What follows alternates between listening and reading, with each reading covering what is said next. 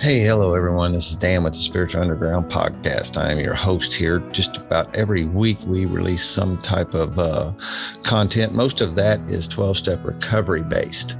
Uh, I also explore other avenues, and uh, you know, there's a lot of ways to, uh, to to to get rid of the vices and the various things that are in your life that uh, that are holding you back from uh, getting everything that you deserve. And uh, I explore those avenues as well.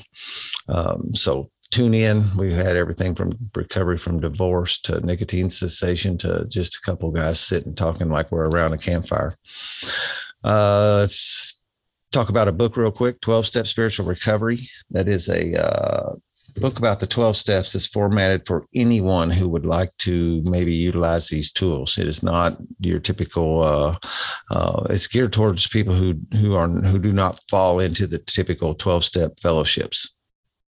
So uh, there's a book. It's 12 Step Spiritual Recovery by James Christopher Combe. We have weekly support meetings. As a matter of fact, I will be going to one of those at two o'clock this afternoon, and uh, we have those on both uh, via Zoom and live here in the Louisville area. Uh, if you want any information about that, the book is on Amazon, and you can contact me here at the at the at the podcast, Dan at spiritualunderground.com or dot .org, excuse me. And what's the last thing? Oh yeah, I want to give Darren some props. I always want to make sure I mention that he's the one that gives me. He's the artist for the music I play around the podcast, and uh, and I thank you for that. So today's guest, what I, I, now and again, if you all have heard, once in a while, guests seem to f- fall out of the sky most of the time.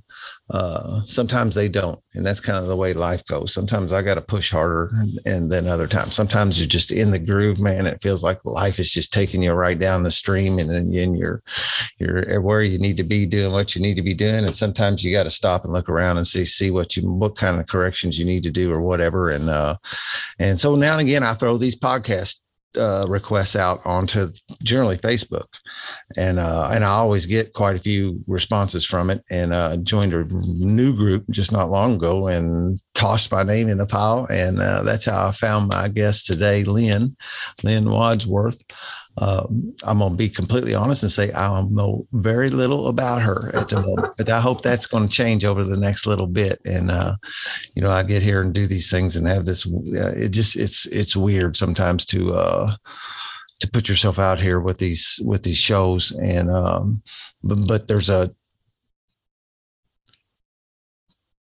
like a collateral. Uh, benefit thing of I, I, feel like by the time we get done with the show, I've got a new friend. Um, I love to connect with people. I had no idea that's what I was really. That was one of my goals when I was drinking and drugging. Really was was the connection with the people. Uh, problem was uh, things kept going bad for me, and it went bad for the people I was hanging around with. And uh, and there's a line in the in the big book Alcoholics Anonymous that says that uh, he will help you create the fellowship you crave, and uh, I found that to be true as I continue to uh, get in contact and and and learn more and more about the people of this world. How you doing today, Lynne? Doing great, thank you. Here in sunny Florida. I was getting ready to ask where you yeah. were at. Yeah, well, uh, you should be fairly a little long uh, along the path with your all springtime by now. Uh, we're really not. This has been kind of a cold winter, oh, really? and we've still been. So last week we were down in the 30s, mm. and it's kind of been on and off. A very unusual spring, and although I'm from England and may be used to that weather, I've been here in Florida so, so long that I don't appreciate that cold one bit. Yeah, you came to Florida on purpose, probably. I did. My husband was um, stationed in England with the Air Force, and we met. Ah, that's pretty cool. How long ago yeah. was that?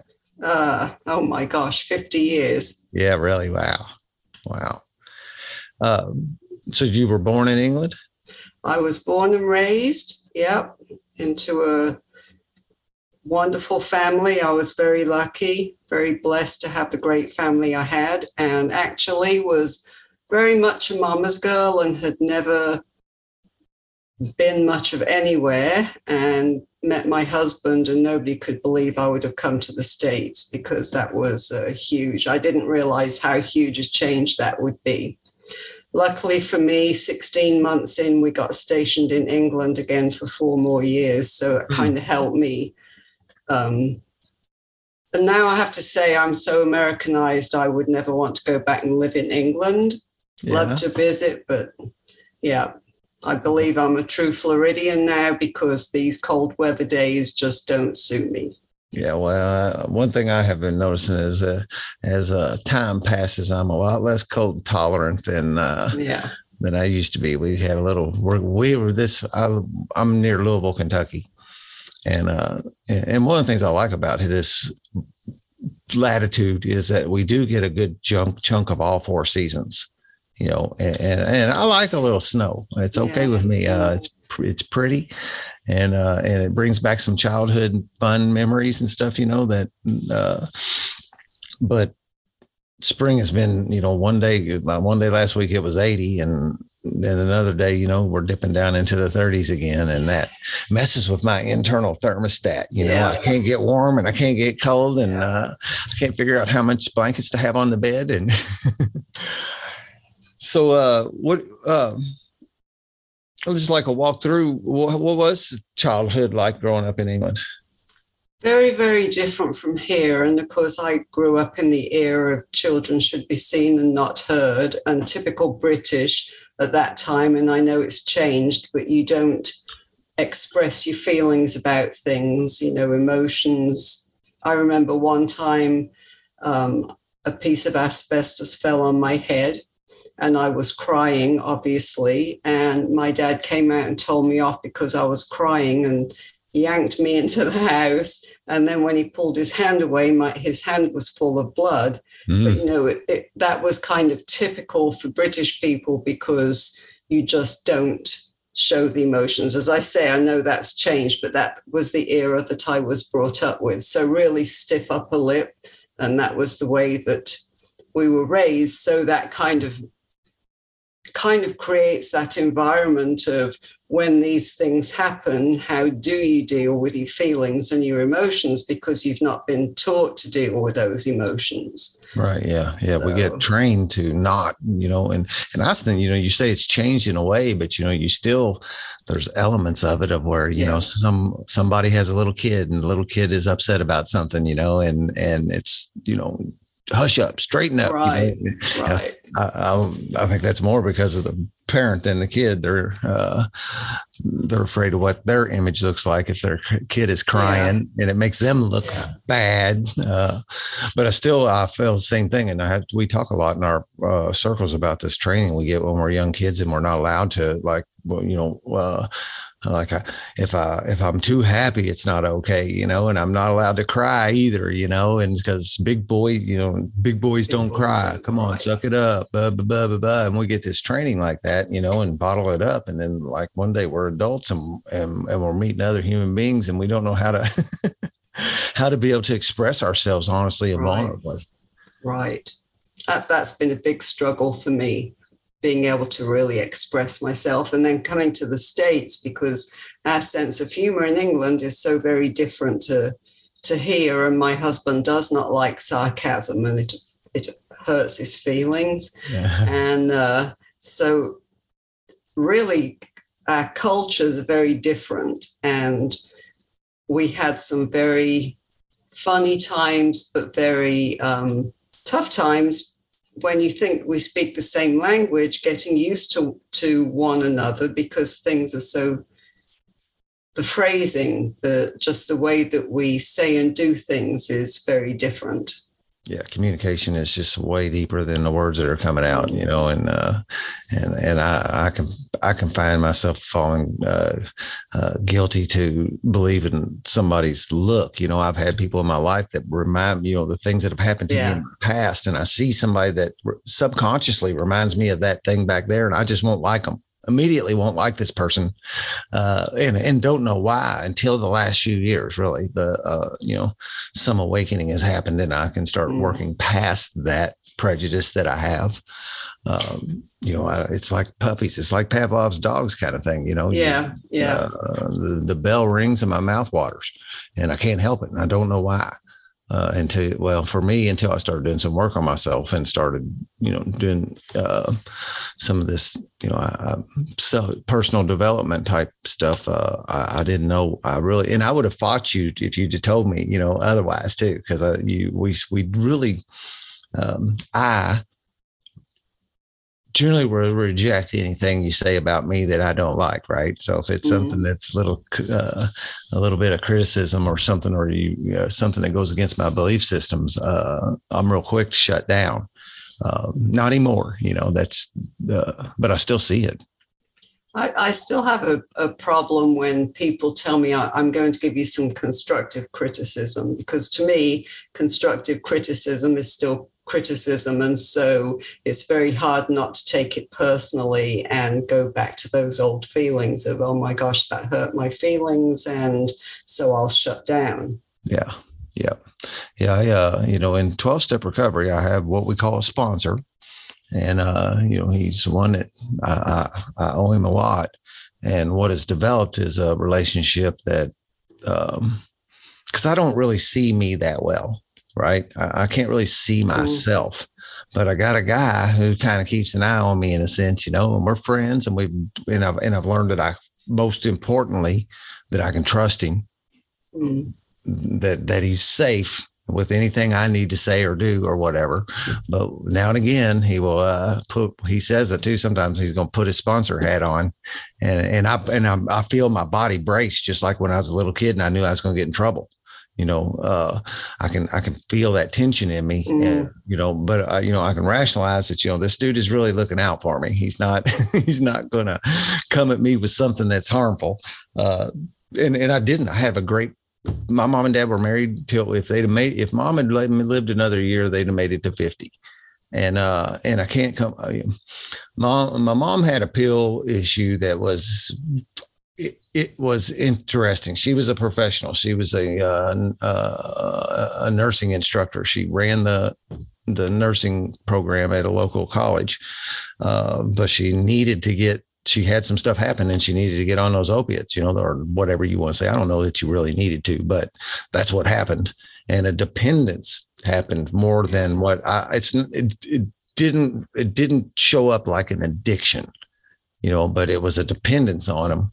Uh, and I'm still kind of coming to terms with exactly, you know, where that's at. Uh, cause I'll tell you, I had great parents, you know, they really were. I had everything I wanted or everything I needed and most of what I wanted, you know, and they were good people. And my dad modeled I point, I'm kind of do this because my dad lives with me today. My 84 year old father mm-hmm. lives with me. And uh, when mom passed away and a year or so went by, uh, we talked the ground. and I have some space at my house and, and I, and I love it. I love that he lives here with me and he seems to love it too. Uh, but he modeled what to me the way a man ought to operate in life. You know, the the way he demonstrated his devotion and love for my mother, uh, how he helps his friends do things when they need help, and how he he's just if you go around town, everybody will say he's a great guy, and he really is.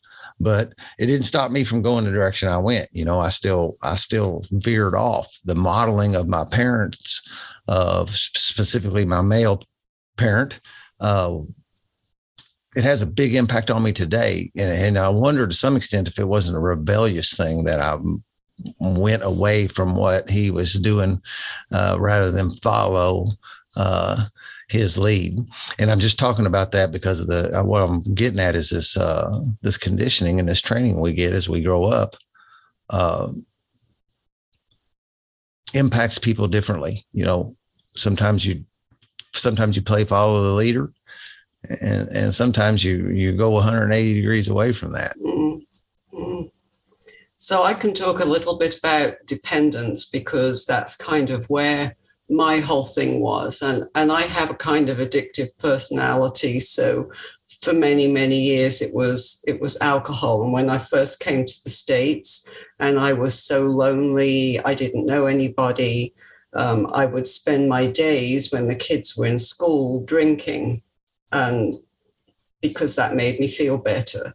But then when we moved to Florida years ago, um, I started with migraines when I was 21, but really didn't have a really, really bad issue until we moved to Florida and something here in the weather. And still to this day, at my age, I'm past menopause, and most most people at that stage, their migraines go away. Mine haven't. But probably about 10 years ago, um, it all came to a head for me because my migraines became daily. Ooh. So, bless our doctors over here, they don't like to prescribe migraine meds because they only allow you nine a month. Mine were daily, that didn't help, but they'll give you narcotics, opioids, whatever you want to call them. So I think it, it, it becomes a, an addiction and it's a dependence. And I mean, my family hated it, and I'd be popping these pills, and I'd think nothing of it. But the funny thing is, when you get dependent on them, as, as you know, with alcohol, the more you the more you do it, the less effect it has on yeah. your body. And so, so you really want, right, you definitely do. And with migraines, what happens is you take the pill and it brings about what they call a rebound effect. So the more you have of it, the more you need to have because the pill itself will start start to bring on a headache, which was where I found myself, where you know daily was just misery for me. Yeah, and imagine just that dependence upon those pills. And I'll tell you how much, and it's the same with alcohol, it absolutely scared me to think that I couldn't have a pill. If I my bottle was getting low, I was absolutely desperate. Yeah, um, the, the anxiety. Yeah, the anxiety. And then I'd have people in the medical profession that had um, their own leftover opiates that would say, I've got some, here you go. Here, you need some. I got some yeah. extras. Yeah. And, you know, I mean, it's prolific here in the US and probably many parts of the world that it's not helping our drug situation. And although it's not drugs and, and alcohol, it's the same mentality. It affects the same cells in our brain that causes that addiction. So, whereas you might have seen your mum with a dependence, it's still that same chemical reaction going on where there's that need for that, that pill or that drink or those drugs or whatever it is. So, although my husband kind of thinks I'm funny because I was the same way with alcohol, I may not have drunk continually all day long, but I have the mentality of having the an addictive personality. So I had a dependence on it, which in my mind still kind of makes me an alcoholic and had to be careful when I stop drinking alcohol if if I go back, how will I react to it? It's the same now. If I've had surgery and they give me um, the same kind of narcotics, it's still this feeling of how am I going to do? I know that I'll be in a lot of pain. I'm, I'm not like a person who would go into a hospital and say, no, I'm addicted to drugs and I'm not, I just can't have anything at all. Mm-hmm. I'm not brave like that. But they def- definitely had to monitor me um, and certainly not refill because I've always been upfront with them. I have an addiction problem with these kind of drugs, so be careful what you give me. Yeah, in Florida, particularly, uh, I'd heard was uh, a was a, a big pill mill kind of state for a while. Were you involved at that when that you know because they kind no. of clamped I down? mean, we were that. we were here, but um, I was very lucky because my doctor always um, kept me within the parameters of yeah, what okay. he felt was okay. But then again, as I said, I got outside sources that, yeah, and right, if I yeah. could get it, I'd grab it and I would hoard them. Yeah. Um, yeah. Yeah. Um, I know that, you know, I knew people who would drive to Florida back in those days because of the, you know, because a whole lot of doctors got, were not ethical. They were not doing what mm. they were supposed to do, like you were saying. Uh, and you know, it's a, it's, uh, it's as illegal as all get out to give somebody your spare med- medication, right. Uh, right. right. wrong, or indifferent. That's that's the way it is. Um, we say two things, or you know, in in twelve steps, you know, as far as this dependence type addiction kind of thing, you know. And if somebody comes to me and says, you know, I think I might have a problem with my drinking, you know, people will do that quite often. And and I always ask two questions. One of the first one is, have you tried to stop and couldn't? Have you honestly tried to stop and you can't? And uh, once you put once you have a drink or some do you tend to do more than you meant to you know overuse you know i'm only going to have two beers tonight and uh and mm. end up at 12 at the end of the night um I see that rebound effect that that uh, I see that in everybody that uses those opiate medications, and a lot of people, not everybody, just a great deal. I won't be that broad that I everybody, but that you could be taking them for a legitimate reason. And for me, like it was lower back pain. Mm-hmm. I have a I have lower back pain. I have some things going on. I had a compound fracture in my right leg, my tibia when I was a kid. And uh, you know, now x-rays show my hips are shifted a little bit. My mm. right leg is a little bit shorter. And you know, and my body was strong enough to, to compensate for that uh, until I got into my 40s or so. And that little there's a little kick in my lower those S uh, vertebrae. That's pinching a nerve. And so it was legitimate uh, that I have that, that I have that pain.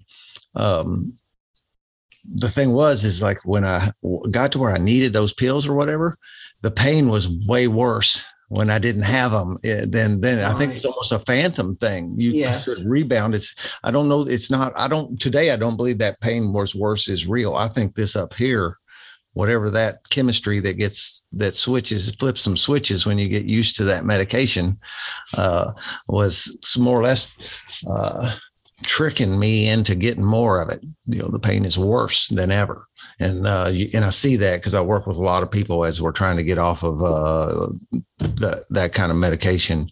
Uh, their that the initial period when you're trying to quit, uh, the pain is worse. Whatever pain they have is worse yes. than ever. Yes it's one of the that that curve that you make when you stop something like that that that first 90 days or so whatever it is is different for lots of people. Uh frankly it's hell. Yeah. Uh, yeah. but but there is sunshine on the other side of it. Like right now i can feel my back from yesterday and doing all that flooring work. Uh but you know, uh, it's it's it's nowhere near debil- debilitating, and uh, and, and I know. Well, I'll tell you what's helped me more than anything else in that area is a yoga practice. Mm. Uh, that strengthening my core helps that body helps my body compensate for that little problem I have. Well, how did your uh, so, so you started? When did you start drinking? Well, it's a funny thing in England. Um, the philosophy over there was, of course, we were allowed to drink at age 18 in a pub, but you could go into a pub with an adult at age 16. And if your parents said it was okay, you could drink. Mm-hmm. And so my parents never wanted us to, they were the same with smoking as they were with, with drinking. If you're going to do it, we'd rather you do it around us. So I probably started drinking when I was 14. Um, not not really heavy, but you know, parties and stuff, family affairs. But when I met my husband, um, the military life is very different, and it was made up of a lot of parties. And but for the grace of God, I mean, sometimes we should not have been here um, we would go out, we would party, we would be drunk, we would drive. We even did it when the kids were little, and we'd go out to our friends' houses. And how we ever got home ha- had to have been divine intervention.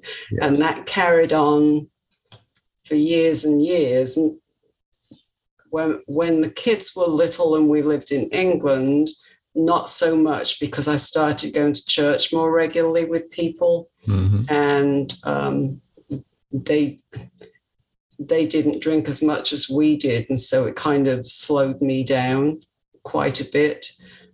But see, then when I went back to the states again, and I got no support system, that was all I had left again. But once I got a strong support system in place, I was able to to really get more of a handle on it. Yeah. So, you know, I the support that you get 12 steps church god where you find your, your strength is really very powerful Yeah, it really is. Where did you? What was church your main support system? Is that? yes it yeah. was they kept me very much accountable but then when we came back here to florida and the migraine started i actually um, well we were in a good church but it was a big church and i didn't have the support system because i didn't talk about things like that because it became the drug thing with it with the opioids and that was something that i just didn't talk about so Yeah. the weirdest place where I got my help was actually a big hospital here in Florida. Um, they have a headache clinic, and when I got there, it kind of meshed with the time I'd gone back to college to the Institute for Integrative Nutrition to try to get my health back to where it needed to be. And it was all holistic, and at the same time, um, the program they had, and it was a rehab clinic for, for migraine sufferers. I didn't know, but it was totally holistic. Hmm. So, although they did get me off the drugs with methadone to begin with, Oh, wow. um, once that kind of tapered off, what they did was they taught us the steps of how to live a life. Well, I'd already got God as my support system and a support system in the church. So, it um, taught me what I've tried to teach others because it's it's a practice whether you're trying to increase your health so that you get rid of some of your disease. If you've got migraines, it teaches preventative ways. Now I haven't ventured out into the alcohol thing because that's a totally different thing. And I think that people really need something like a good 12 step program or church support system for help with that. But I mean, I couldn't have got off the, the drugs without the help of the hospital and without the help in the beginning of the methadone. Um, because, as you say, when you're getting off something like that, the pain is so intense. So I could not have gone. I, I had done it in the past. I'd been with other migraine doctors who made me go cold turkey. And Mhm. all I can tell you is I was like four days in the bed in absolute hell in in pain that never stopped. Yeah. Um, when I got to the point that I was at, I knew I couldn't do it that way. So I did not know what I was going into in this clinic. I'm just very happy because they gave us the support system and the support system afterwards that we needed until we were walking on the right path. There was no follow up after that, but you know, I got my support actually from my family.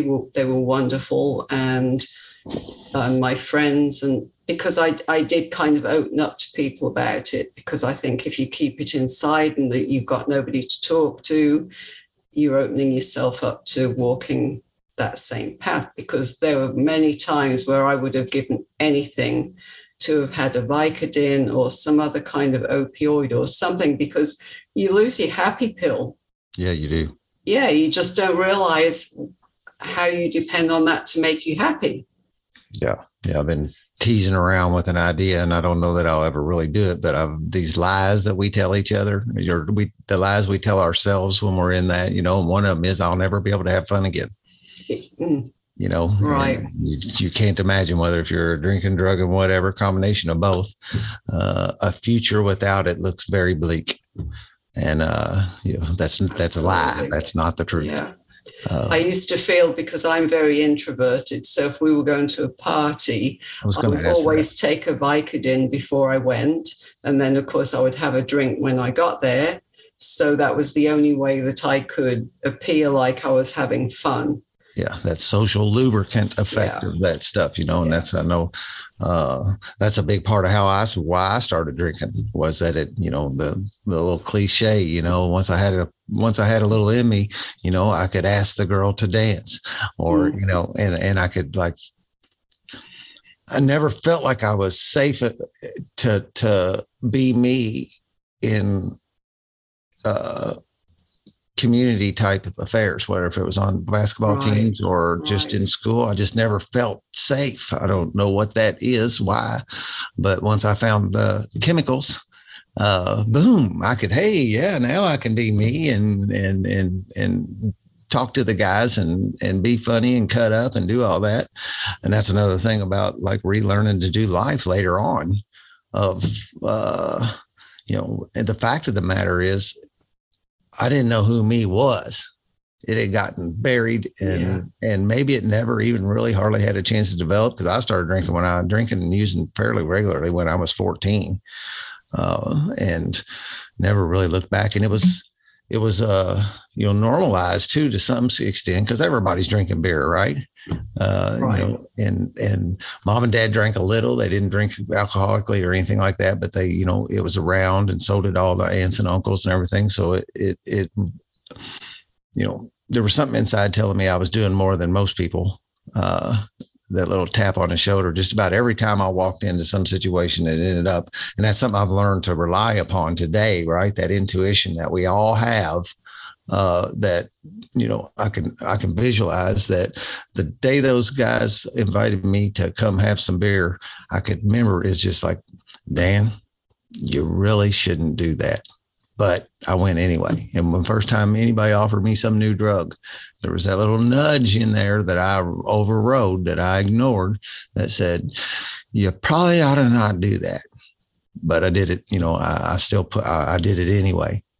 Today I can walk and, and actually, and I believe that's God in me, uh, giving me the messages. And, and if I'm tuned in, I can use those, uh, uh, nudges very well, pretty good today. I know when I'm on the right track and I know what I shouldn't be doing. And it's, it's kind of a little bit like a fundamental right and wrong thing in a way. But the other thing is, is, uh, you know, being able to feel people's energy and know almost to the point, like when somebody reaches out to me for a podcast, I can tell in just a minute if I really want to or not. Mm. And I, and I follow that today. You know, I, I finally, I listen to that intuition. So did, uh, you know, it, it's fun. I hearing some things and I, I'm kind of losing track. I, the one thing that caught me was the holistic approach to this stuff. Uh, yes. and, and and you also said something about nutrition from a holistic standpoint. Uh, Right. Is that what you do today? It is. So I'm a holistic health and wellness practitioner. And um, so I, I also, all my life, was a yo yo dieter. And so this holistic approach has helped me build a healthy lifestyle. So the great thing about living a holistic lifestyle is it doesn't mean that you have to diet. It doesn't mean, you know, if if some of your listeners still like or, and are able to have a glass of wine, it you know, it doesn't preclude that. If you are addicted to sweets like I was, as I say, I've got an addictive personality. It's all the same brain chemicals. Um, you don't have to give it up. You can still enjoy some things. However, I'm going to tell you that if I if I have some chocolate, I'm not going to stop eating it. And That's it the was same thing, same, yeah, same I'm gonna thing with take alcohol. more than I meant to. Yes, yes, very same thing, and people don't always see it that way, but um, it's all because of our brain chemistry. So I teach people step by step healthy lifestyle habits that they can use for their entire lives um, to stay healthy. Because by the time I'd finished with abusing my body, not just with alcohol and, and narcotics, but the, f- the foods I was eating, and I was um, our, our family history is is one that's not great with heart disease and Mm. cholesterol and blood pressure. So by the time all of this was happening, I got high blood pressure. My um, triglycerides were up to 550, which is like stroke level. Um, very high cholesterol. The migraines, I never felt well. I could go to work and fall asleep at my desk at three o'clock. So when I changed my lifestyle habits, it changed my life. I've got energy now. I don't diet, but I stay at a healthy body weight. Um, I did for a while get off my cholesterol meds and my blood pressure meds. but as I've gotten older, because I have a proclivity in my family for these heart issues, um, some of this started again. Um, but I still, I am, I am healthy. People around me get sick during the winter. My immune system is strong. I've got a, a great immune system and I think that that just really helps us with our longevity, with the way that we feel as we age. Yeah. Um, I'm not going to say those feelings of, oh, I'd love a drink or, oh, I'd love a piece of chocolate go away, but you have to choose for yourself. Can I have one drink? Can I have one dessert? What's it going to do to me in the long run? For me, all of those keep me rolling down the hill that I don't want to get on. Yeah. Yeah. Sugar might be the original drug. Probably. Uh, you know, from being little kids and you see them yeah. and it's the old thing, you know, don't let him have too much sugar. He'll be great. You know, he'll get wild uh, you in parenting circles. And uh, it's like, uh, we, it's, it, it, it, it started telling us that when we used a certain substance, we felt good. Yes you know so and, and it sometimes is comfort because i remember so fridays my dad got paid and he always gave us pocket money and we always went over to the corner store and bought chocolate. Yeah. And uh, you know so it's like alcohol. So you had a bad day you came home and you had a drink. It's that source of comfort and you you chase after that comfort whatever the drug of choice right. is. Yep yep yep. Uh it's definitely uh, there's a soothing effect and uh and and, and that's I believe that's fairly rampant. I I was I always think I'm lucky in some ways, uh, and one of the ways I was lucky is like when I first started getting sober, I had met a gal who was uh, a compulsive eater, and uh, you know. Uh, my brain wants to say that's different. You don't understand my problem, yeah, right? But we did, and she would tell me just stories about her eating. You know that uh, sounded a lot like the same kind of craziness I did in my drinking, you know, and, uh, it just opened my mind a lot more to these. Uh, you know, I run into some people like there's a guy that won't do. There's some people that in recovery that won't do the podcast uh, on the grounds that it's uh, that it's against the traditions of AA that you're not.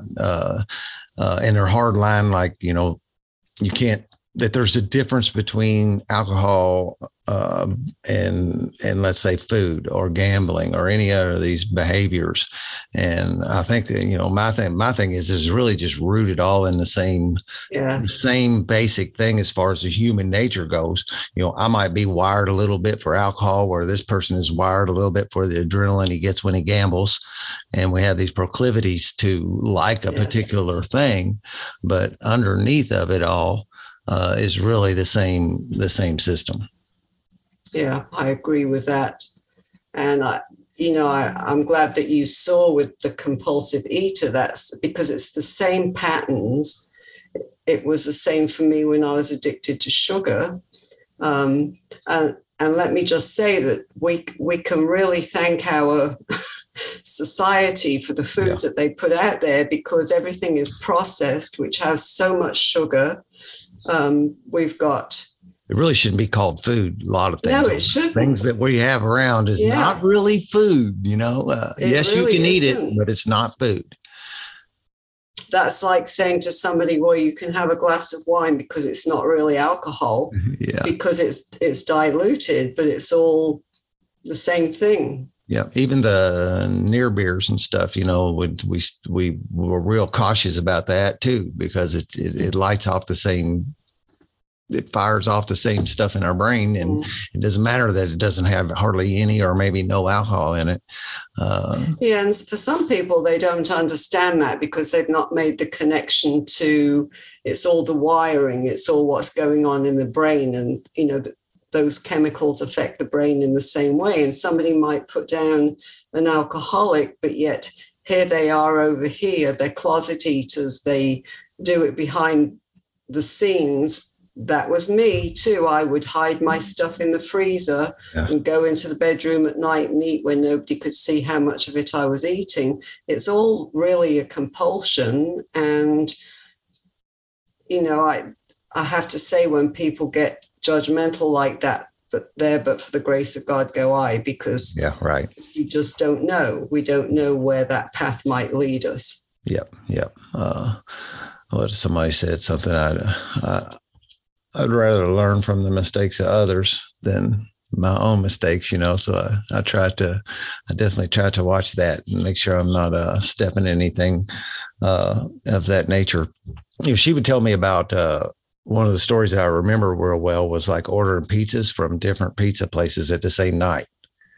You know, oh. and and we and I I would do things like go to different liquor stores because I didn't want to get it all in one place and have those people see, you know, think I have a problem, you know, uh, and and uh, and hiding. That's another thing of uh, you know, if you're hiding whatever behavior it is, uh, it's probably something that needs to be looked yeah. at if you're, yeah. if, if, you're sneaking off and uh, and doing that, regardless whether if it's your content on the internet or uh, things you're consuming.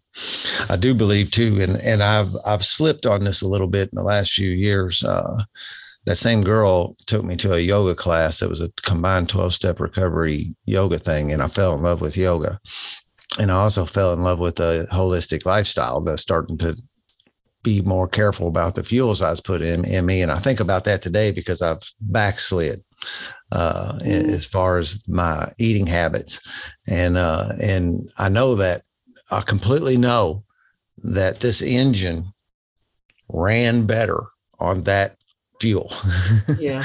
uh, but nonetheless, I'm still sitting here drinking a monster at the moment, you know, uh, and then the caffeine is the issue mostly, but it's, and it says zero sugar, but I, you know, I don't, uh, I guess if you break but down the chemical compound, it's the chemicals. Yeah. Yes. Yeah. It's the, it may not have the chemical compound of sugar in it if you analyzed it, but it really makes no difference to this system, uh, what it is. And yeah, so, it's the additives that they put in there that, that are harmful to us because they're making up for that sweet taste that you want, but they've not put sugar in it. Yeah, and some people would say you might be better off just doing the sugar. Yes. Uh, than than uh, consuming these chemical cocktails, and that's really what this non-food stuff is that would you know uh, you can't tell me that a hostess twinkie is food you know that you want something to eat uh, and i guess it is something to eat but uh, uh i wouldn't I, I, like to uh, get a kick out of like uh, organic doritos and you know, you see organic listed on on these on these so-called foods. Like there, there's no such thing as an organic. There's no Dorito tree around that's uh right. Yeah. Oh, they. I think that there there are some regulations with um, if there's one healthy ingredient in something, they can say it's healthy. Yeah. Um, and you really have to learn how to read labels because the majority of that is not healthy. Yeah. What What does your uh, food intake look like? What kind of things? Well, I'm a vegetarian. Your limits? Are yeah? I'm a I'm a vegetarian. I mm-hmm. eat um, really plant based food, something that's a whole food straight from the earth. I eat a lot of vegetables, but because I'm a vegetarian, I have to make up for it in protein in other yeah, ways, right? Which can be a bit of a challenge.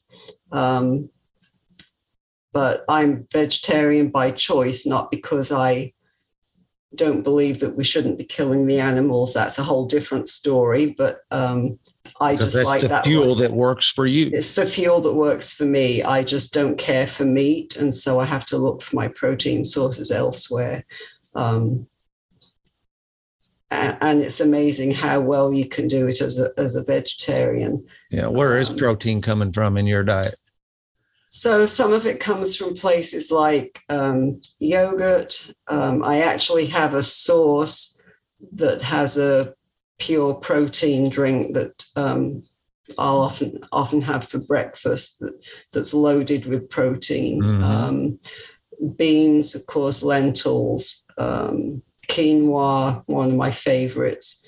Um, I don't like tofu and I don't like uh, tempeh very much. So I found that a you know that's something as I uh, and that's that same gal. She we about experimenting and doing, uh, and I can't remember. She had a term for it, uh, exclusive, something about you know try certain foods and leave other ones out and see what how you feel and uh and you know uh i tried the the meatless thing for a while but my body doesn't like that. Uh now i don't you know i like to i have to be careful because i'm not sure that i know what's going on. Uh I, I know that i can also be uh uh um biased from various different things. I do hunt uh you know and that's one of the you know, I am big time to each to each their own. You know, I mean, if you don't if you don't like it and you don't believe in it, that's okay with me. Uh, I do a whole lot more hunting than I do actually killing mm. things. I just love. I found what I found is that I love to be in the outdoors, and I use hunting as an excuse to do mm. it. Uh, you know, I could walk out there and do the same thing without it, but I like the hunting thing. You know, I, I like getting guys together and going out and doing that. And I like the celebration when one of my buddies gets something. Um, but um, and I, I don't not eat meat because I don't believe in it. I yeah, just don't care for the taste yeah. of it. So yeah. I picked up on that that you said that, and you know, some people do, and you know, when they're talking to me, it starts to get to be a little bit of a. Uh, we might have a little point of contention philosophically because that's what happens with us humans. Sometimes we can. I, I hope, and I try real hard not to have that in me to where I'm going to put a block in between me and you because you're doing something that I don't do or don't believe in. Uh, uh, that's a fundamental flaw in in the human race. It is. It is. I've I've worked long and hard to not be judgmental about things. Things used to be very black and white to me, but they're they're not anymore. And I think that as as we grow, and if we've got a relationship with with God, especially, I think that we have to learn not to judge other people. Um, whereas I, I know that sometimes I hear the judgment against alcoholics or people um, that are mm-hmm. taking opioids, like, how could they do that? Well, if people don't have that proclivity, they probably will never understand it, but they'll do something else. So, who are we to judge? Yeah, right. Yeah, yeah. It's uh, my sponsor always reminds me, you know, like, uh, just to use a common term, the holier than thou folks. Uh, you know, let's get in their closet and see what's going yeah. on. You know, yeah. there's something there. Uh, the right. chances that there is uh, as straight and narrow as they claim to be is probably uh, that that's probably a pretty low chance. Um,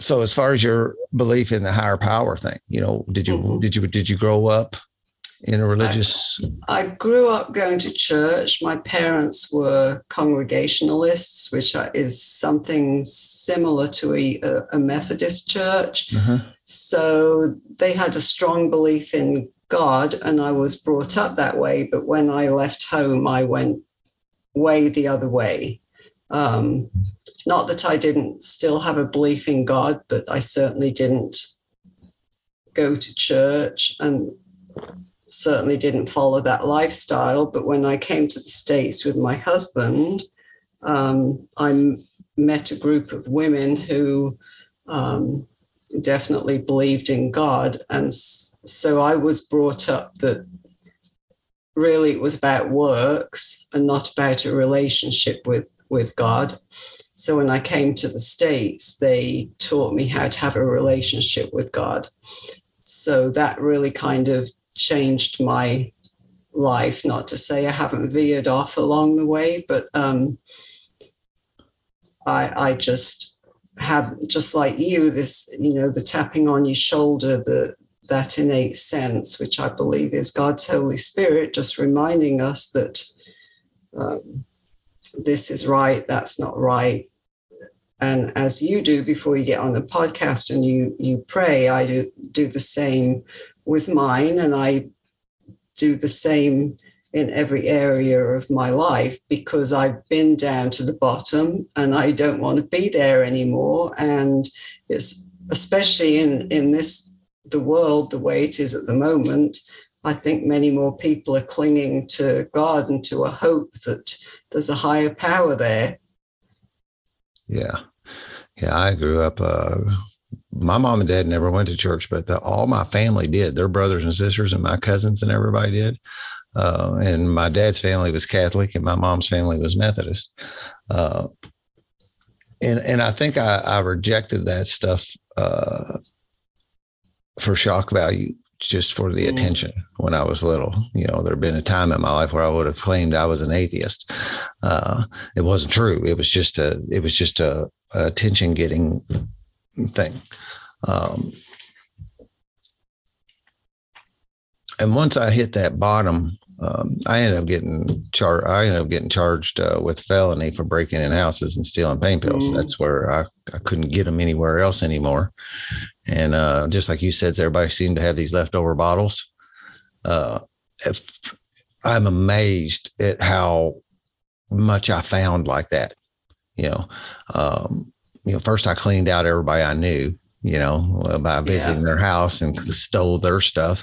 And when all that was gone, um, I started looking for clues. You know, I remember one time I uh, I followed a lady home from the uh, grocery store who had a his elderly lady had a cast on her arm, and I uh, and I talked my way into her home mm. uh, using my charms, and then went to use her restroom and cleaned out her medication. And then other times, then when I actually got caught, I was actually burglarizing somebody. And um, but when I hit that bottom. you know, there was uh, really nowhere else to go but God. You know, I was being charged with six to 20 years in prison, and, uh, or, you know, that was what they had on the table. And, uh, and I, and people probably listen to my podcast, will hear it over and over, but what it felt like was being inside of cardboard boxes painted black. And, uh, and I could see no light anywhere. I had mm. no idea where, where my escape route was this time. See, over the years, I've always been able to find an escape route. Yeah. one way or another, where if it was being able to hire a good enough lawyer to get me out of the trouble or whatever it was, I would end up with an escape route. And I finally ended up backed into a corner where I had none. And the only one that was, I said there was a little pinhole down in the corner of the box. And that was the 12 step fellowship of Alcoholics Anonymous here locally. And I'd been trying to get sober in the past and I couldn't do it, you know, or I wouldn't, whichever one it is. Uh, I kind of think it's a wouldn't in some level. Um, it takes a it takes a it, it takes a great deal of devotion to follow what you're doing. You know, to take to decide to take this different path. And if if you don't have that willingness in you, it doesn't matter what people tell you or how right. much yeah. how much convincing and pleading people do. Um, and it finally come down to that that I was either going to have to figure out, you know, uh, I was going to have to hope that God would save me from this. And uh, and for whatever reason, I was broken enough that I had that we call it a gift of desperation. Uh, that I did that, and at the time, my sponsor was not like a real.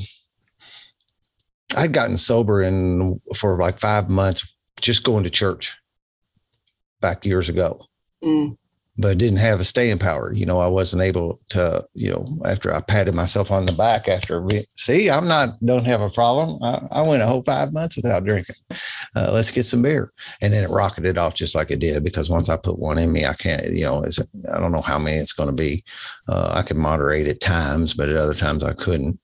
Um, and then I started developing, you know, through working these 12 steps, I started almost like and my sponsor said once about testing my reliance on my higher power. And and at some level at the time i heard him saying i was like testing my higher power but what wasn't that? It was actually seeing how much i could actually give up and surrender and let go. Well that was the test not what my higher power would or wouldn't do uh, and uh, and good things started happening when i started doing that you know and at first it looks like a coincidence you know mm. uh, and but then enough things build up over time that this uh, you know from this uh, hoping that that this higher power has me to when it builds up that it's too much to be a coincidence and i can actually actually then start actually relying on this power you know saying you know uh, what there's uh, if say this often too if it's working keep doing it if it's not working, stop. and the God thing was working for me, you know, and and it, and it built a, a almost like I can control my destiny in a sense by surrendering. mm. uh, I get supported in in the things that I want to do that are good things. Uh, there seems to be some, you know, something. There's some things comes with that. Uh, I must be in service a lot. I have to be in service to my fellows.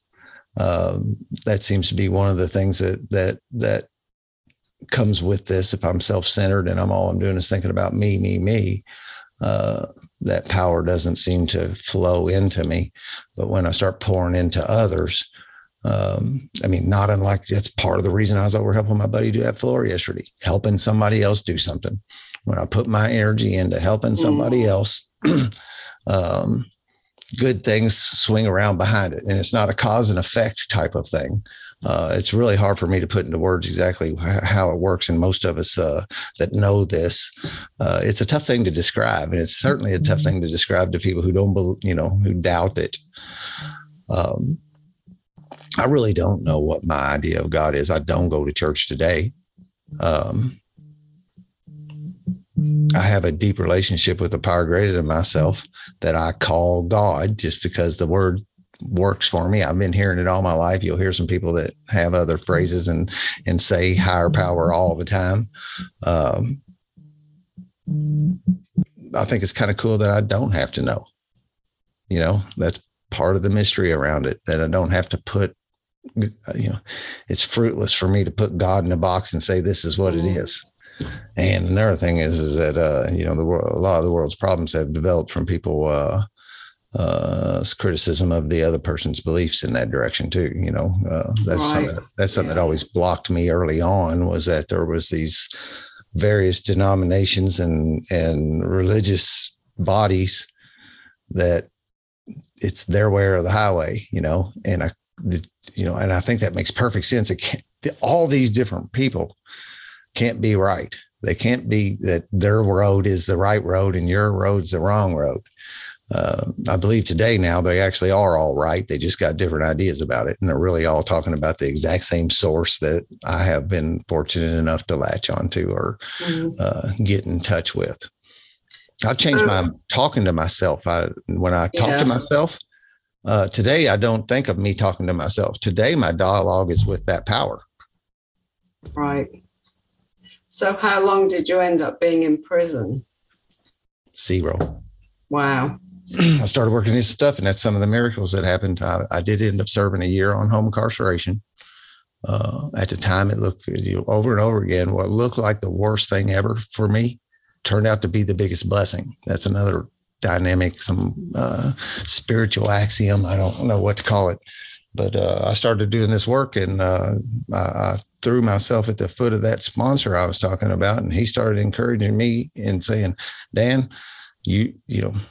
don't give in to the fact that you're going to prison because I've seen some crazy stuff happen in this 12 step community where people have righted their trail and they didn't. And that's what happened. And, uh, and I did that 12 months, or actually they let me off three months early, but, uh, that was really that, that pro, that home incarceration was really good sobering up period because mm. it, it took all the risk factors out of my life, like a buddy's bachelor party or somebody getting married or the Super Bowl or you know any other excuse I could use, uh, it took all them off the table, and they let me go to work. They let me take my kids to wherever they needed to be, and they let me go to participate in my recovery, go to twelve step meetings and and things that were related to that, and uh, and that builds that that's that's part of that building that reliance on this higher power that I it saved me, you know, and it wasn't a fluke. And more things followed up behind it. I think this podcast is one of them. Uh, you know, uh, I always I visualize it like this: that uh, my higher power like lazy sticky notes around in the world for me, and, and my job is to find them and execute them. Uh, and, and, that's that intuition thing. You know, it's not really sticky notes, but you know, it came in my heart to start this podcast. It came in my heart to start. I do a men's retreat that I do every spring. We're getting ready to do it in May. Mm-hmm. Um, and the more I pour into my recovery, and, and I had a guest on that podcast released today. Uh, we say you had to have some kind of vital spiritual experience in order to overcome these things. That's what the, that's the baseline of 12 steps. You had to have this vital spiritual experience. And this guy didn't get sober in 12 steps either, but he had this vital spiritual experience one day. And uh and it was it really was just a sticky note that he picked up and ran with.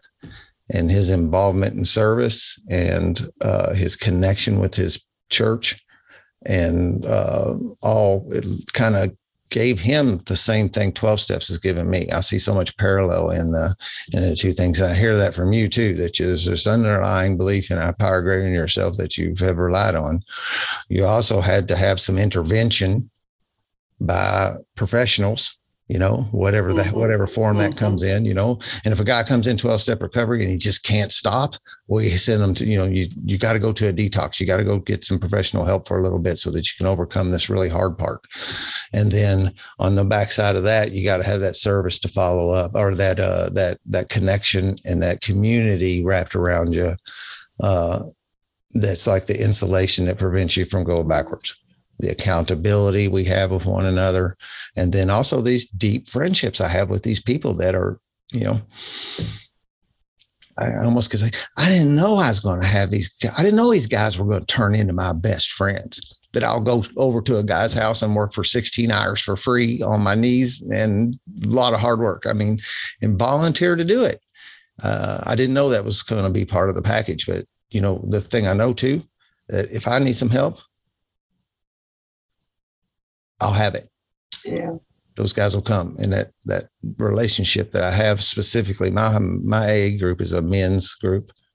And uh, that's another blessing because uh, females distracted me. Mm. You know, uh, if I'm going to share in a meeting, uh, it's going to sound different if there's gals in the room than if there's not. And uh, and God stuck me in a bunch of guys because uh, He knew that and uh, and now this community of men around me who are uh, experiencing the same thing too. See, I watch them, and they're having the same kind of experience I'm having. May not be, you know, that they're doing the exact same kind of things, but these blessings are pouring into their lives as a result of what we say practicing these 12 step principles. And that that that buffers my belief because uh, I think we're all skeptics inside at some level. We don't want we don't want to believe that's real, right? Uh, and and them guys are providing proof for me that it is real, and I'm providing proof for them that it's real. And that's that whole community. You know, the twelve step, the first word in the twelve steps is we. Uh, we are doing these things. I couldn't stay sober, but we seem to be able to. So, what was the hardest thing in the 12 step program? Which step was hardest for you? The 12 steps look like a set of procedures meant to punish you, a punitive set of, of rules. Uh, that's that skepticism thing again, too, man. There is no step that's hard. There are none of them that are hard.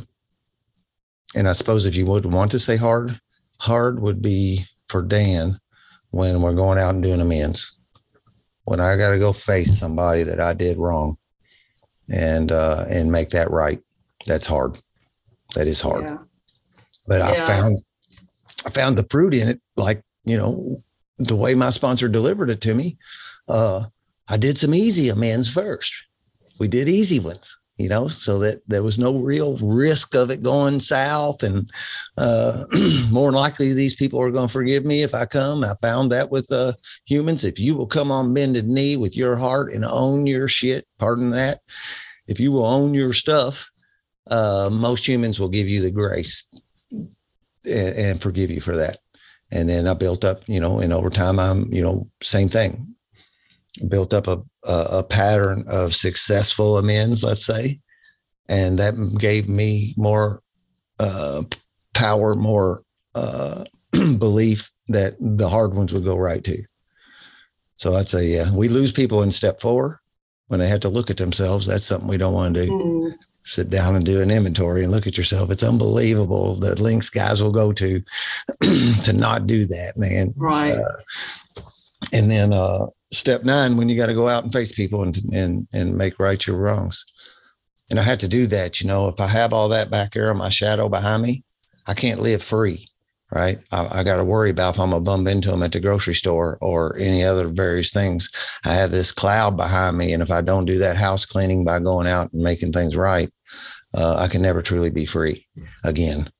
And uh, man, the 12 steps is just, I am sold on it. Like I said, we got a group going in here in Louisville that uh, we're giving the 12 steps to people who don't fit. You know, they may, what I found is a lot of people have these, uh, have little pieces of these different things. They drink a little bit, they eat a little bit too much. Uh, you know, they have a bunch of, but none of them are like a monster that's broke them down like mine broke me down and they're coming and getting help and working through this program with us. And uh, so it's interesting to to work with people who are not mm. alcoholics. And, and and if you are, if you do, and there's a lot of guys say, I just couldn't get AA. I just couldn't like it. I just could not get with it. Um, this is a back door to the same work. And and I really I, am sold on on these principles that we're, we're using. I see them happen over and over and over again. Uh, of course, when we think about our higher power, our, we're always doing an act of, you know, will you forgive me? Because every day there's something that we do that's not along that perfect line because we're human beings. And if you can't learn, so really the 12 step is a really, in my mind, one of the most powerful aids in helping people live a right life with their higher power because you've had to walk through that forgiveness phase, which many people find so difficult. Yeah, yeah, that is uh, to forgive myself. And then also, you know, um, one, one of the ways I look at it is, you know, that when we were little kids, we were perfect, right? When we were born, we could when we were hungry, we told people we expressed our feelings freely, right? Uh, but we begin to get like hushed and our spirit, our very essence, uh, starts getting stepped on. You know, we get boot prints in it over time. And before long, I'm beat down, so to speak, to I'm nowhere near what I was when I was uh, that kid. And and you know, and the fact of the matter is, is that bad things happen to people, and it shouldn't. But little girls are molested, little boys are molested. There's just horrible stuff that happens like that, and uh, and then you know that might be one of the reasons why I'm staying inebriated all the time because I don't want to think about that. This helps me forget and keep that on the back mm-hmm. burner all the time. Uh, and the 12 steps helps helps us process that. And uh, you know, well, there's that thing hurt people hurt people. You know, so I got hurt sometime in my past, and then later on I'm hurting somebody else. So somehow or another, I got to come to grips with the hurt that was put upon me. And I got to come to grips with the hurt that I've done, the harm that I have caused, and reconcile that stuff. And I just think the 12 steps is just a beautiful path that actually does both of those things. And it's not to say you don't need some extra help too. I'm not saying it is a magic field that, you know, you may need some therapy too from a professional. You may need some detox from a professional. You, you, you might need some, some stuff to, to supplement that. But uh, yeah, I think it, it, it, does a really good job of, uh, of uh, helping us reconcile the, um, really, it's, I, I'm, I've come to believe it's just life. Did you have some bad stuff happen to you when you were little at some point? Somebody hurt you somewhere? Yeah. Uh, uh, you know, I don't know anybody that's escaping that. Yeah. You know, it might be at different really, levels of it. Yeah. I had some bad rejection when I was, I mean, hurts and, you know, going to school. I mean, let's Peers. face it, now it's even worse. Peers. But but then heavy rejection when I was in my late teens, and that's something that's so hard to get over. It is, yeah, yep. That's yeah, and I don't, I don't know. I almost see like life. Buddha says life is suffering, right? That's one of the noble things. Uh, and where I see that is, is, is like it's my job. I know I'm gonna get hurt. My job is to rise above that and then go back and tell people how I did it. Help others do it because it's going to happen to them too. It's like the hero's journey thing from Joseph Campbell that mm. uh, and I just can come to terms with that, that, you know, that's just what life is. We get, we have things happen to us. We do things we're not proud of. And hopefully if you're lucky, if you're, if you're fortunate, you get to reconcile all that and be a better person and help and, and go back and help other people show them the path too. Right. That's a big thing when you can help people take your own experiences and, and help other people through it because keeping it inside, what was the point of it? You really need to share those wins with people and point them in the right direction. Everybody's journey obviously is different, but you're pointing them in the direction and giving them hope because you overcame this. This is how you did it. it might be different for them, but yeah. Yep. Yep. You got, we said we have to keep, we have to give it away to keep it. If I want yeah. to, that's the, the 12 step, step 12 is that, is that helping other people, you know, and, uh, you know, I find it, uh, God has given me a lot of people to sponsor, you know, keeps on sending me people and, and I have that flow in my life all the time. And it really is the high point of my life. It is, it's, there's really nothing that, there's nothing that fulfills me more than helping another alcoholic up out of the hole because they're in shambles. They're getting ready. They're losing their job or already have. They're getting divorced or already have been, or, you know, their, their life is crumbling and to help them get back up. And especially when things heal up, you know, like marriage, you know, uh, a little kid doesn't have to grow up with an alcoholic father. You know, I got one guy who's got sober when his first son was six months old. Mm-hmm. And, uh, and I'm getting chills right now. I'll tear up as talk about it, but uh, to to be a tool in the master's hands is the way I look at it, and come in and uh, be able to, you know, all, all I all I do is tell them what I did. I just walk them through the twelve steps, and the magic happens. They develop that relationship. Uh, 12 step recovery where I come from encourages you to develop a, a relationship with a power greater than you, and that's all good and well. But I think it's even better that we don't reject each other for what you choose. Right. You know? Right. Uh, when we when we talk in that language, we're all talking the same. And I've come to think about that too. Like if somebody comes out, like I don't know, I run into somebody not too long ago, and they said, uh, we were to got to talking and he looked at me and said, So Jesus Christ is your Lord and Savior too. And it's really not. That's not really what I follow. But you know, that's the language he's speaking and I know what he's saying. And and I said, Yeah, rather than to get into a because I know he's he's saying the same thing I'm saying right here. Mm-hmm. He's just using different words. It just happened a little differently for him. And uh, to be open and and uh, those barrier, those walls come down. Those walls are so harmful, block me from too much stuff. Yeah, and they're really still just as prolific as they were. Mm-hmm. You know, cultivated this. It's another funny thing too. You know, the world looks like it's going to hell in a handbasket at some level. Uh, it can, if you if you're looking if you're watching certain stuff. But I don't watch TV and I don't listen to the radio. And uh and I meet people like you who are doing good, who are out to create positivity in the world and to help other people. And so I've I, I kind of reject that. That's like a that's like a movie over there that's happening. And I know some of it's real. I know it's what's going on in Ukraine's happening. Um, the COVID pandemic happened and is still continuing to have its repercussions. I know that's going on, but I feel insulated from all of it. Uh, and I and, and every week I sit down with somebody like you that's in their corner of the world, in their space, that are trying to make a difference for people to be better versions of themselves. Right. And uh, and that's happening, but that don't get news that doesn't get on the news, you know, uh, or at least I don't, I don't watch the news, so I'm not sure. But uh, from my understanding, and people who die, who the same way that fuel, that food that you're eating, uh, has an impact on this operating system. Uh, the mental diet I get, yes, does as well. And if all I do is sit in front of the TV and watch the news, uh, it's to have it's it's going to be like eating Twinkies all day long. it's going to have a similar kind of effect. And so I've cultivated yeah. this thing where I have a I have a better world to live in.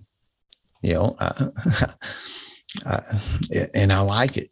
And you're welcome to come join me too. You know, I'm not having this better world that says you know you're excluded. Uh, uh, I can I, I can help you find what I found and I keep on my circles are getting bigger and I'm meeting more and more people and it's giving me a better outlook on the world and and uh it, the world could be a scary place. I you have kids, you said? Yes. How are they adults now? They're adults. I've got four grandchildren. Wow. Yeah. So that's where the, that's kind of where the rubber meets the road in some of this uh, reliance on God and what yeah. our what our kids and grandkids are growing up to see, you know, what the world's going to look like for them uh, I have to believe everything's going to be okay. Otherwise, it's just not good for my spiritual diet. I have a 16 year old daughter and an 18 year old son that are doing, each are doing quite a few things I'm not happy about. Mm. Uh, and they and they choose to live with their mother. I got I, my my disease. You said disease earlier. Disease. Uh, I also like to look at that saying dis ease. Disease. Uh, I lost my marriage with that. You know, I, I, I didn't lose it. I gave it away. Uh, but they choose to live with their mom because they're able to get away with what they're doing mm. over there. And uh, and there's really with him being 18 and really with them both being 16 and 18, I know that I really have no power anyway. Really, that's this powerless concept of the 12 steps is that, you know, uh, all I can be is a road sign and a and a and maybe some guardrails once in a while, but I, I can't make them stay in the middle of the road. Uh, they have they're going to have their journey where they're going to have to figure things out for themselves, you know, and I'll help. But you know, we all we each do that. We each walk our path, and some of them, you know, it, it takes us all different directions. Mm. Four grandchildren. That's cool. How are they local? Are they close, or do you see they're, them often? Well, they're all local. One of them is up at the University of Florida, but I still see them. Yeah, they all live within about a five mile radius of me, which is to me wow. so so incredibly. What a blessing. Yes, it is. Um, because, you know, we were so far away from my parents and my husband's parents while we were in the military that having my family here is so important. Yeah. Uh, I take a little risk saying this, but, uh, you know, I believe it goes to show who the person you are, right? And I'm not going to say that people whose kids move far away necessarily weren't. That's not what I mean but uh, I'm real family oriented too, man. I, I, like it. You know, my kids and my ex wife live down the road three miles. Uh, mm. My dad lives with me. Uh, you know, everybody that's still alive usually is still close by. Families have gotten smaller in my thing where, you know, I had cousins everywhere, you know, mm. and, and, this generation I'm in maybe had two or none. Uh, so the, it, it, it kind of collapsed in, in that, but yeah, to have your, I, think it does say something to have them uh, still still nearby. Yeah, it is. And still married. It's amazing. Yep. How long? This year will be 50 years. Wow! Congratulations. That's another thing too. You yeah. know that. Uh, how cool is that? That sounds like uh, you know. The operating system you've been using is working pretty dang well. Yeah, uh, that's for sure. Because it's not because it's easy, because it's not. It's um, not easy. No, it's not. Yep. Yep. Um, really takes a lot of commitment.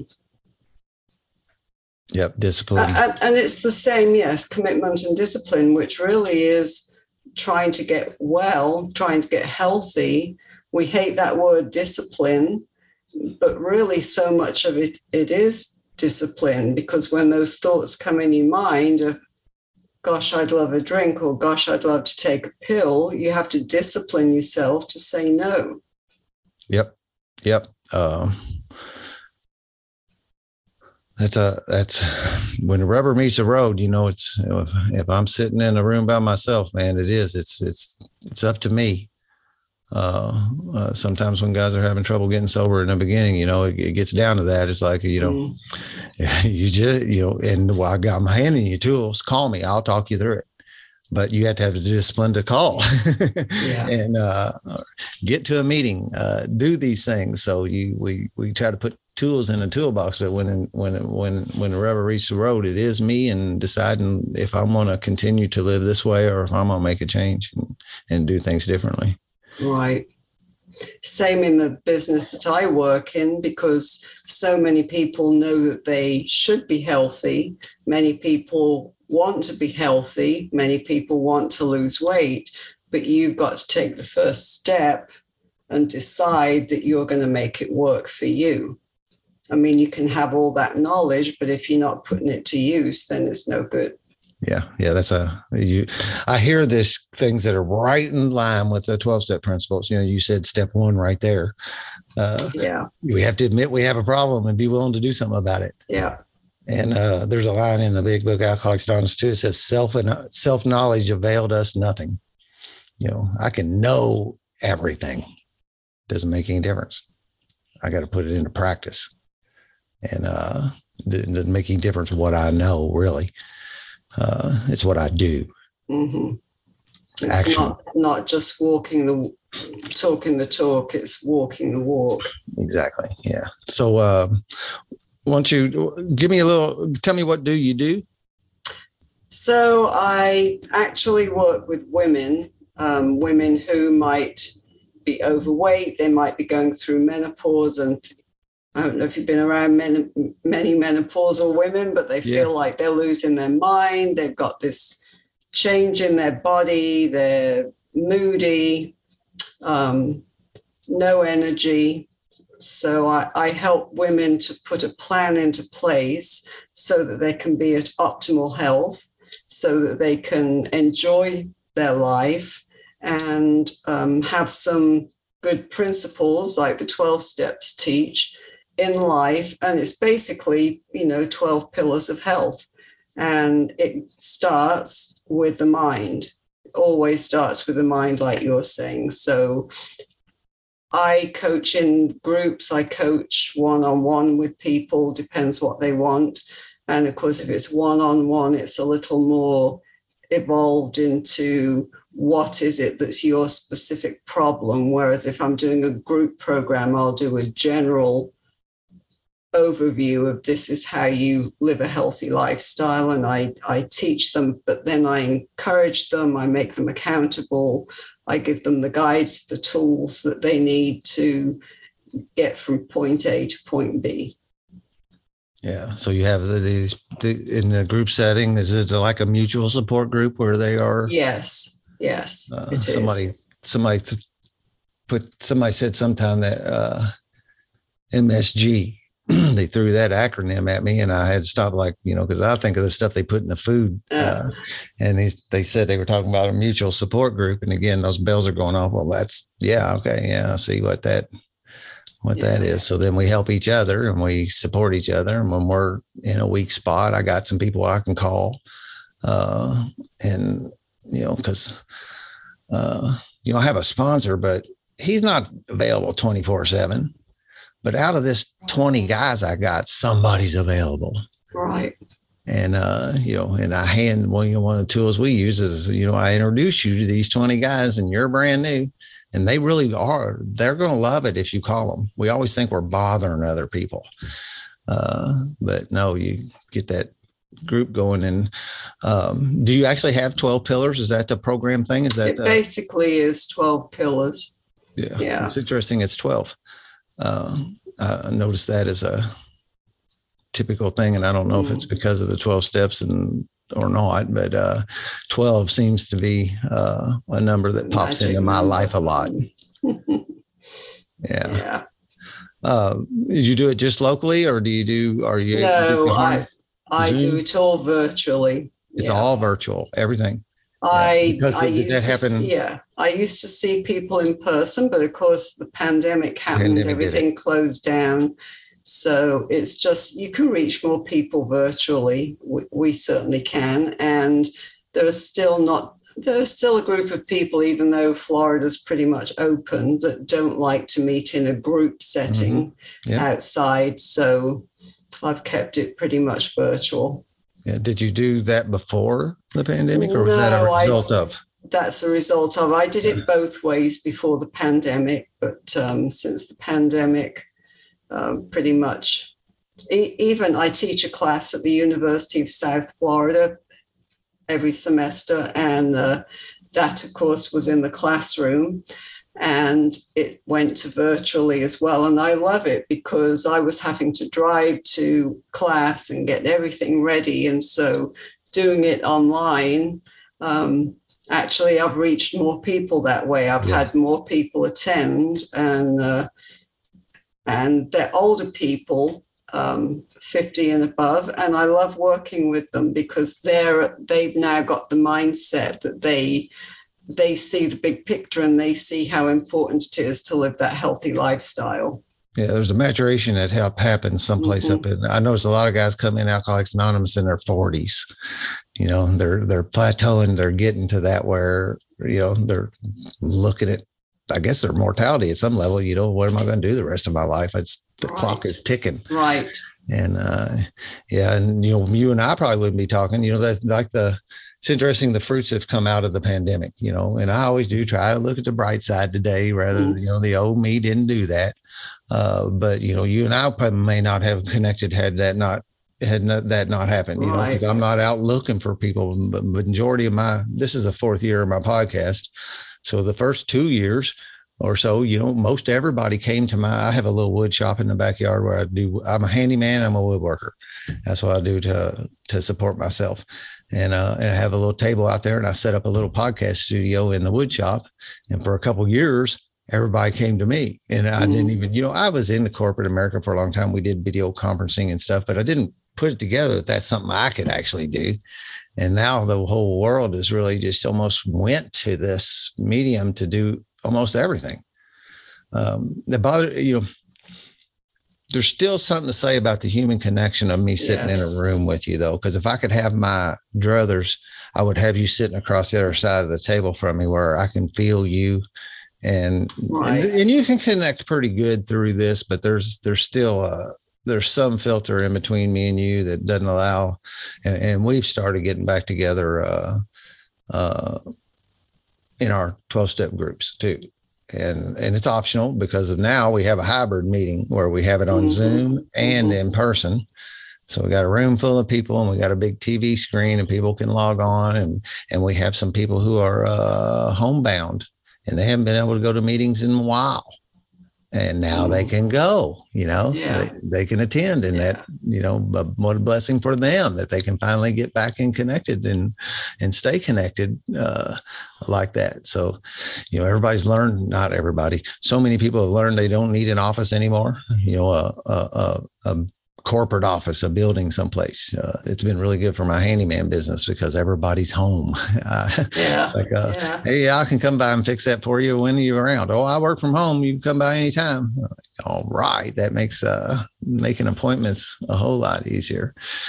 So yeah the uh i think all therapeutic kind of stuff has went virtual ever you know all the marriage counseling and the other kind Um, of stuff i know not yeah you know and it's too big to say that's Yeah. too big a broad generalization to say Yeah. all because they're not all, but the vast majority has seemed to. Did you say what? Not in Florida? Well, I have a friend who's a psychologist, and she continued through the pandemic. oh, did she? There was still always some people that came into her office. Some of it was done telemed, but still 50, 50 50 maybe. But now she's probably 90% in person and has been probably for the last six or seven months at least. Because as I say, we opened up in Florida. Our governor kind of demasked us quite a while ago. Mhm. you know, if you want to use a mask and going into a medical facility, you have to. But um, yeah, we've been pretty open. So there's been a lot more in person meetings than maybe in some states. Yeah. Even though I don't watch the news, you still can't shelter yourself from all of it. So I've heard some of the stuff about Florida, you know, and Uh, the interesting thing is that temp- people, individual temperament on where you're at with that. You know, that's really showing. I mean, there is the scale goes from one end to the other uh, on each person's temperament as it as it comes to to the whole COVID thing. Yeah. Uh, we we see people driving around on their own in a car with a mask on, and I'm still thinking, there's nobody but you in there. Why have you got a mask on? But yeah, I actually I I had posed that question. You know, sometimes you look like you're some kind of you know, how dare you begin to question me but uh, why do you do that and his the one person told me is because they don't want to touch the mask they've been out in public someplace oh.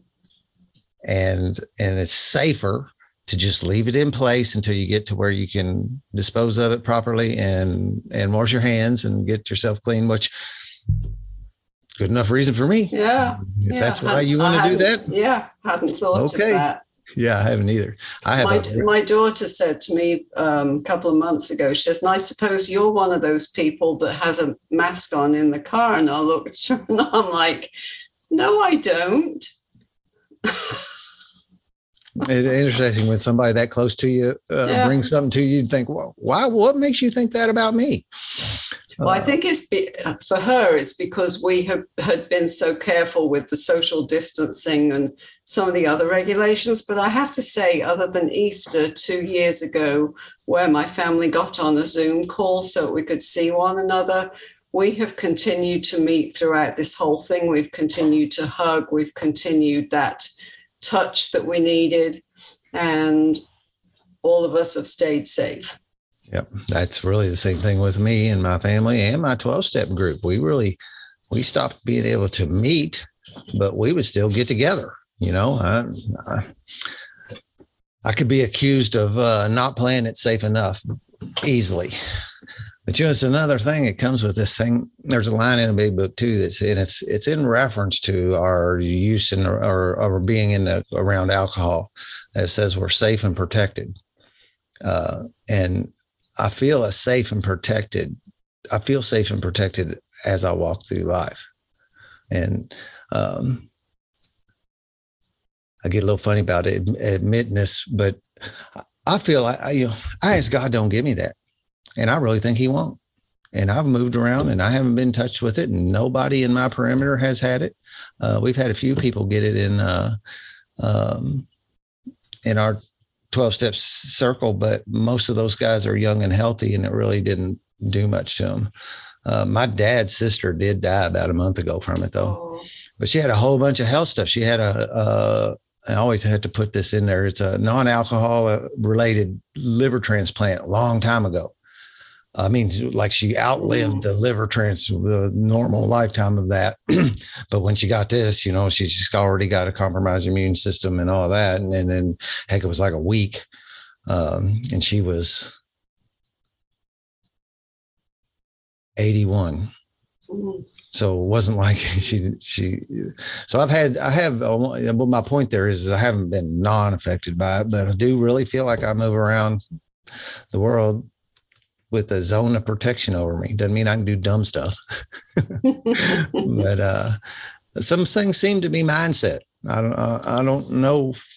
I do believe it's at some level my thought life makes up my real life. And not like the easy one is if I if I'm going to some event, be it a party or a, uh, whatever kind of event, if I go into it thinking it's going to suck, it will if I walk into the place thinking I want to have a good time, I will. And I look at that just in everywhere, uh, everything I do. If I think I'm going to get sick, I've noticed that some of the people that are most afraid of it are the ones that got it. Mm. Uh, I, I, won't claim to like have any real knowledge there, but it sure seems like uh, uh, our thought life drives our reality. Uh, thought life plays a huge role in it. Yes, I believe.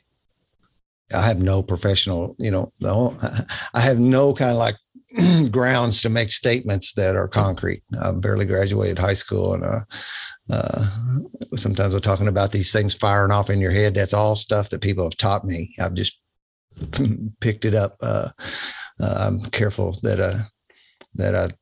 Well, that's another place. Is that uh, it's another mindset.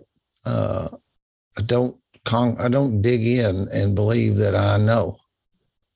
It, it just doesn't do very well for me. I had to keep an open mind that maybe I don't know. Maybe I'm wrong.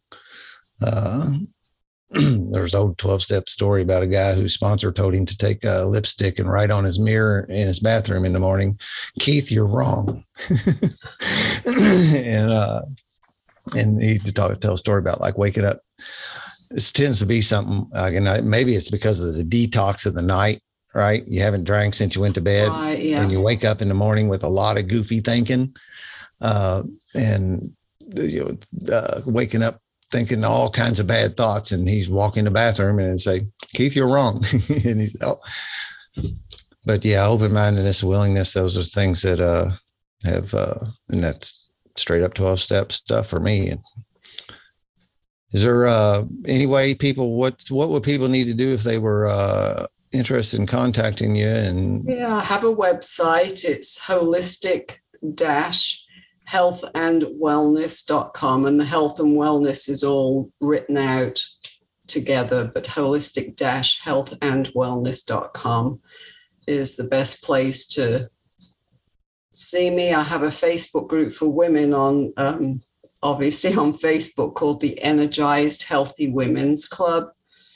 And they could search and find that. I'm all the usual socials, but most of it's just under Lynne Wadsworth. your name? Did you say energized, healthy? What was the Facebook name? Energized Healthy Women's Club.